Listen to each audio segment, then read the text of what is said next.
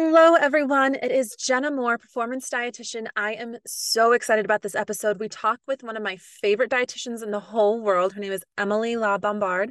She is one of our integrative dietitians here at Inc. Nutrition, and she is just a wizard when it comes to intuitive eating, helping people find success with intuitive eating and uh, getting away from that diet culture, diet mentality, and finding truth with your food. So, today we talk about women's health. We talk about masculine and feminine energies, one of my favorite topics, as you know, and just how to find success with your hormonal health when it comes to nutrition. So, I hope you enjoyed. This one's really, really good and important for you ladies out there.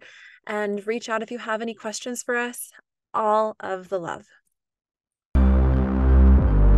The Whole Healing Podcast Healing through nutrition by connecting your mind, body, and food.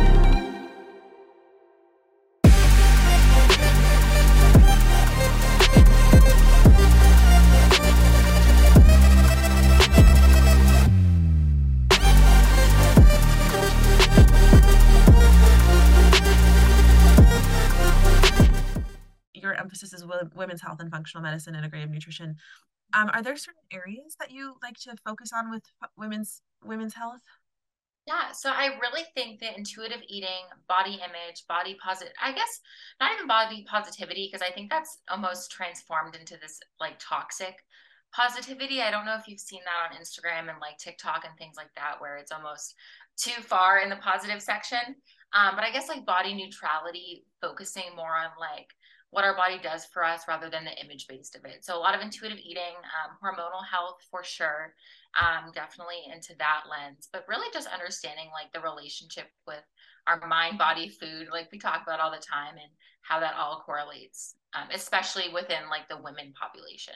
And so, like when it comes to women's health, are you interested in any certain ailments with women, like PCOS or endometriosis, or or is it like more like pregnancy driven? Like what are what are your areas of expertise in in women's health as as it relates to like diseases, diet related disease, even? I think almost all of the above, right? I think endometriosis, PCOS is very much, I'm not sure if it's becoming more prevalent or we're diagnosing it more.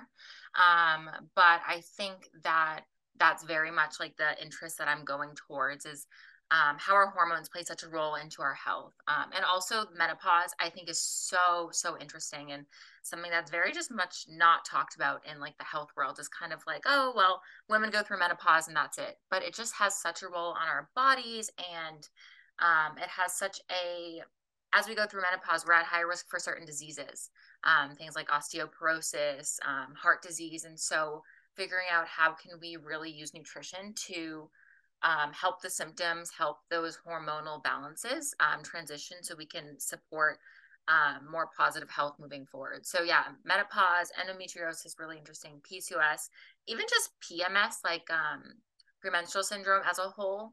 Um, I've just been reading more and more about how we have normalized it so much as a culture for women that P- PMS is normal. It's what you should be experiencing with your um, menstrual cycle, and that's just not the case. Um, and so, finding ways to really um, enhance um, our diet to help minimize those symptoms because they can be really, really debilitating for some people. Um, and I mean, at the end of the day, it's a week out of our month, sometimes longer. And so, how can we really um, improve quality of life throughout the whole month rather than just like a couple weeks? Oh my gosh, that is so good. Uh, you are you are absolutely amazing. Thank you so much for being on this podcast with me. oh gosh, of course, of course. I love to I could talk about this for hours. So Oh, that's so great foods to eat during certain phases of our cycle, um, how they influence our hormones. And I think really just understanding hormones as a whole um, and what they do for our body, um, their role in our cycle. Um, and then really just talking about, yeah, menopause nutrition, I think could be really interesting. And a little bit about birth control, because that's really how I personally got into hormonal health to begin with, which I don't think I've actually shared too much um, but the role of just hormonal birth control and its impact on our bodies and mm.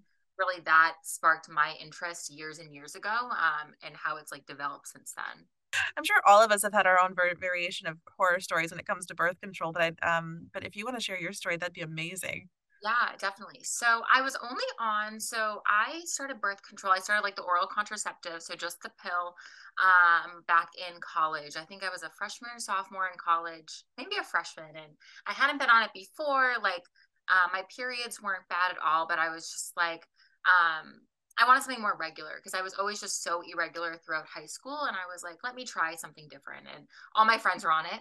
And so I was like, oh, this is like the cool thing, quote unquote, to do. I was like, let me go on birth control. We'll see how it goes. And it was absolutely miserable.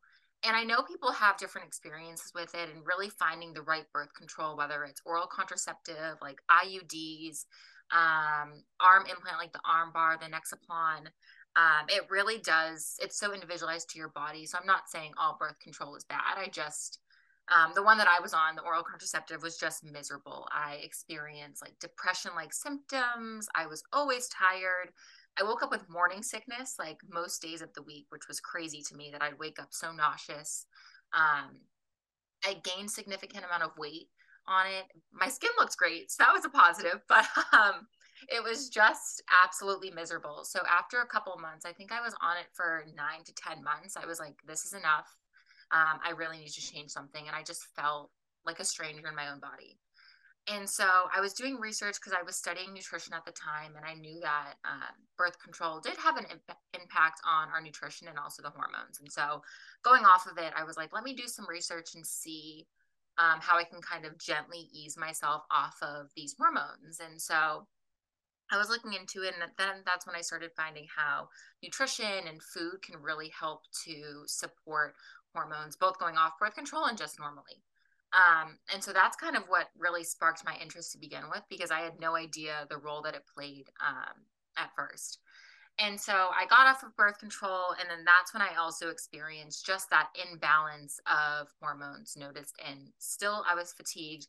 I was still, um, I was bloated and just nauseous all the time. And my gut microbiome was totally off. Um, everything that I ate just made me so uncomfortable. And so I started to really pinpoint nutrition and how I can positively influence how I felt. And it definitely took, it took months. It took like months and years to really find what works for my body. But I finally did and finally found like the power of one having your period and understanding your hormones and how nutrition plays into that and i was like i want all women to experience how powerful it can be when you're in tune with your body. Oh that is so powerful i love that so um i i don't know are you familiar with the book beyond the pill?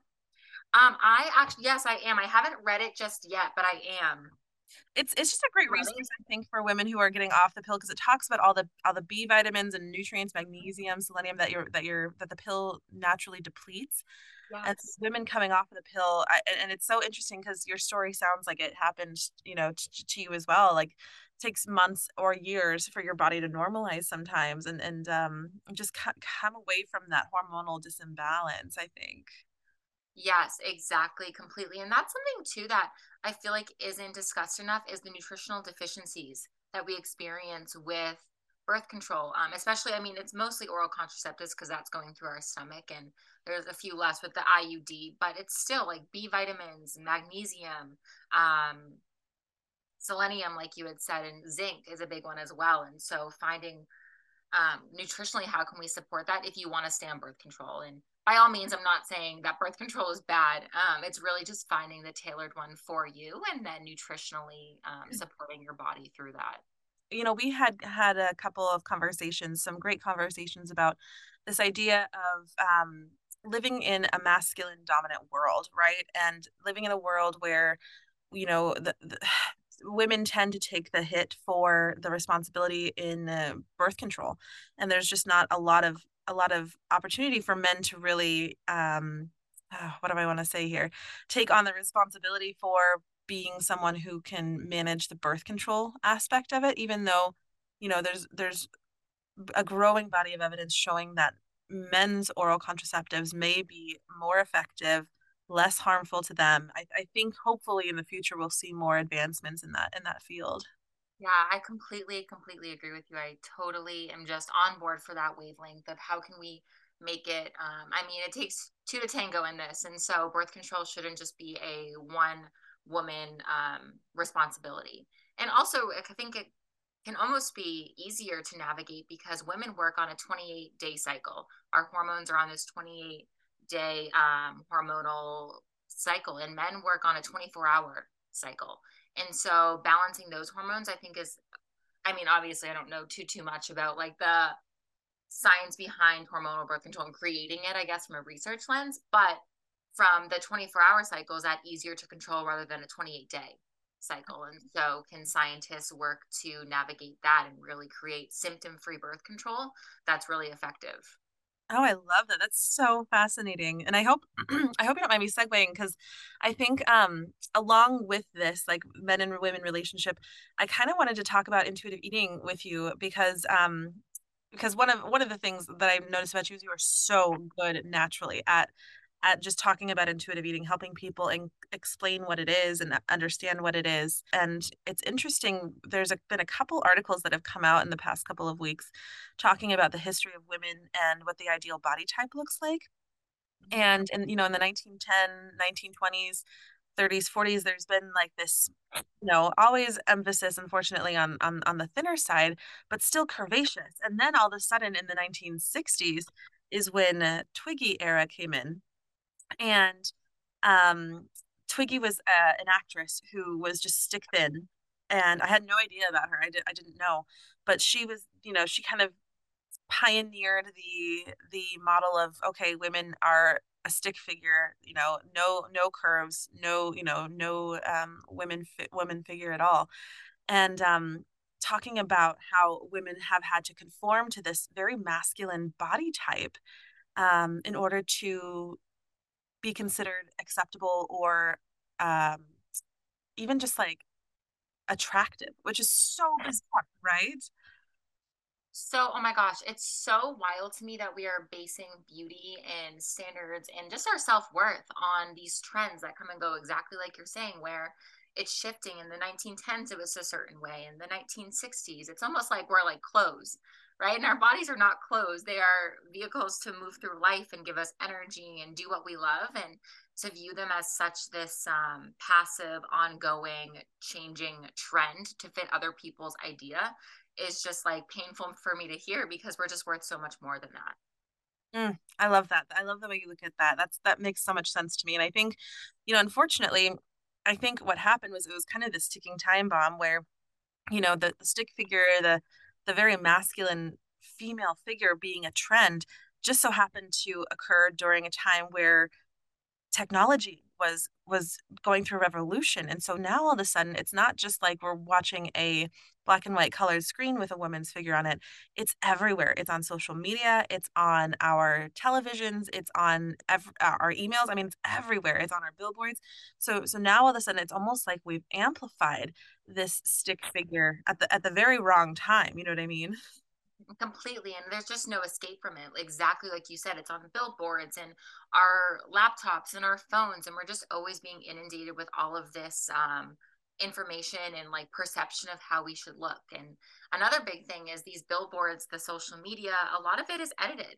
Um, a lot of it is totally just not in a lot of its lighting and unrealistic um, viewpoints of women and angles. And there's some beautiful social media accounts that are kind of starting to show just the gaps in how we perceive women and how it's shown on social media where they'll show one picture of dark lighting where it's not as flattering and then they'll show one picture that highlights certain parts of your body and just shows how they're seconds apart but the body can look so different on a photograph and so i think looking at that and seeing that it really is so social media is just such a little landscape and pinpoint in time that's just not realistic to every day. Oh, I love that you're saying that. Yeah, I think people are so um they're so fooled, right? Like by by the, the tricks of, of photography and, and by social media. So that makes a lot of sense to me. And I think, you know, for me uh, growing up, and I, I, I don't know about you, but you know, I think every woman goes through her own version or variation of disordered eating, whether it be just poor body image or, um, you know, a full blown eating disorder, anywhere on that spectrum. Really, some woman tends to fall. Every woman, I think, tends to fall at some point in her life. and and you know, for me, it was growing up with the society and just you know seeing all these things on media wasn't really enough for to convince me that oh okay like it's just a trend but just understanding the difference in in the feminine and masculine energies and understanding that we're so driven and, and imbalanced i think in our society because it's always about produce drive deliver results and, and that, those are very masculine traits whereas in the feminine the the traits tend to be i am enough as i am and i don't need to push or drive things will come to me naturally as they're supposed to and there's this you know divine feminine faith that everything's going to work out and that i you know i am we are enough as we are and we don't need to change anything in order to optimize them I absolutely love that. Oh my goodness, you're so spot on. And I think that's where intuitive eating comes into play too, is trusting our intuition and trusting that we know that. Um, and like trusting ourselves within just ourselves and kind of taking away the comparison. Like you had said, growing up, it's just this constant state of when you're like a teenager and you're a young girl and young woman, you're always comparing yourself. And I feel like that can draw towards that masculine energy of comparison and competitiveness, even though it's not competitiveness like sports, but it's this internal, like, oh, I need to look like that, or I need to look a certain way, wear a certain clothing. And I think when we shift it to that more feminine approach of intuition and I am enough and um, going through that perspective and lens can really be so powerful and really help to cater a positive relationship with food. um, I think you just hit the nail on the head. That I am, I am just so charged up from this. Like this is, oh my gosh, I can't not wait to share this with every woman in the on the planet. Um, it really comes back to competition, right? Like a competition is a very masculine trait, um, and comparison. And and so when women do this to each other, um, one, it increases hostility between women, I think, and and two, I also think that it, it creates this dynamic where we're not enough as we are, and so now all of a sudden there, you know, it's it's this constant state of dissatisfaction because if we're comparing instead of really paying attention to um, the the dominion um, of confidence and and the state of dominion um, uh, being you know being our authority. I think i think that's when it, it tends to be able to shift. So how do you counsel people when it comes to intuitive eating and, and, and how do you start and how do you get them on the right track yeah, I uh, you bring up such a great point because I mean we've both been talking about this for so long. It's been in our vocabulary for a while, and so it becomes almost second nature. But to someone who is brand new to this, exactly who has been in this chronic dieting, yo-yo dieting landscape in society, it's really hard to understand the idea of intuition and how to apply that to your life. And so I always like to start that it's going to feel uncomfortable and very vulnerable at first. It's going to feel awkward and weird and very very abnormal but it does with consistency, patience, and like grace for yourself, it will slowly come more naturally. And so I say this too when we're first starting, you might go the total other way, and that's okay. And I mean, and when I say this, I mean like when we're talking about intuitive eating, we've been in this restrictive mindset a lot of times for so long where the idea of eating a food that we are craving or that we want is just completely out of our scope. We're like, what do you mean we can just have a cookie or a brownie? Or what do you mean I can actually eat when I'm hungry? Um, and it just is such a strange concept. And so, what I first tell clients and people that I work with is listen to that first instinct, right? Listen to your gut. It's almost this like, instead of like intuition, if we say like trust your gut, that can be a little bit more um, like understandable just because we've heard it a little bit more. Um, it seems a little more um, attainable. And so when that first happens, I talk with where I'll be talking with clients and they're like, yes, like I'm really hungry um, when I wake up in the morning, but I just feel like I shouldn't eat because I want to like either save calories or I just should eat later in the day because I've heard that's what I should do. And that's kind of where I start is like, where's that first place of I want to do this, but I feel like I should do that. So when we start with that language, I want and I should, that's kind of where I target the intuitive eating approach. So as soon as you say, I want to bring intuitive eating in, we're going to listen to that want. If you want to eat breakfast, we're going to have breakfast. If you want to have a piece of cake after dinner, we're going to have that piece of cake. If you want to go for a walk, you're going to go for a walk. And so it's listening to that want rather than the should. Um, and I feel like that's a very um, achievable place because we have this internal dialogue in our head, and it's first acknowledging that internal dialogue. And so that's a great place to start is just acknowledging where's this gap? Where am I not listening to myself? Oh, that's so beautiful. I love that mind shift it's just uh it's just about doing living a higher quality life yes exactly exactly and um it do do almost it's kind of like a pendulum too right we're trying to find equilibrium we're trying to find this middle of the pendulum the balance zone right now we're kind of on when we're not intuitive eating or we're in this really chronic dieting again restrictive um, mindset we're on the opposite end of the pendulum where we're just not accepting anything and sometimes we need to swing to the other side of the pendulum to accepting everything in order to find that balance. Um, and that's a really hard concept to grasp and understand because I think people are so afraid of gaining weight and looking a certain way. Again, it's coming back to body image and perception that the idea of going all in is terrifying. And so it's finding that all in is okay. And it doesn't mean that it's changing your worth or your value. You're just going to find the confidence like we talked about the intuition that's going to bring you so much more balance that looking a certain way and having a certain perception will never bring you it's like a deep rooted confidence that will truly change your life yes and I, I think what you're saying here is something that I've felt personally, and it is probably the most valuable sensation I've ever felt in my life. It's it's it's worth it, and and I know I agree with you. And what a beautiful way to put it that it's so scary and uncomfortable at first because it is we're going against what we've always been taught in society and we're actually choosing to do what's right for ourselves for the first time perhaps right. as sad as that is completely I know. And so and so yeah, I I do agree with you. It's very uncomfortable, it's very raw and vulnerable.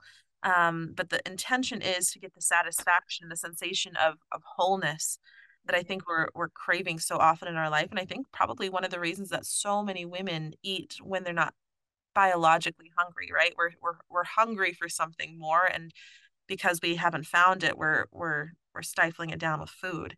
So I think that if we can if we can redirect that energy, um, feed our heart more and, and our stomach less, um, and, and when we're only, you know, or when, when especially when, when we're hungry and we and we know it that we need it, you know, for, for our bodies, and also feeding our heart, right? Like I think managing our emotions. I I, I don't think that dietitians feel more feel comfortable enough with the idea of talking about emotions when it comes to food and i think you know there's this there's like this awkward dynamic in the field of nutrition and dietetics where everybody thinks like oh i'm not a therapist so unless i'm talking only about food then i'm not doing my job and i'm out of my scope and it's like we're not providing cognitive therapies but we have to understand that food is so, so, so emotional and psychological.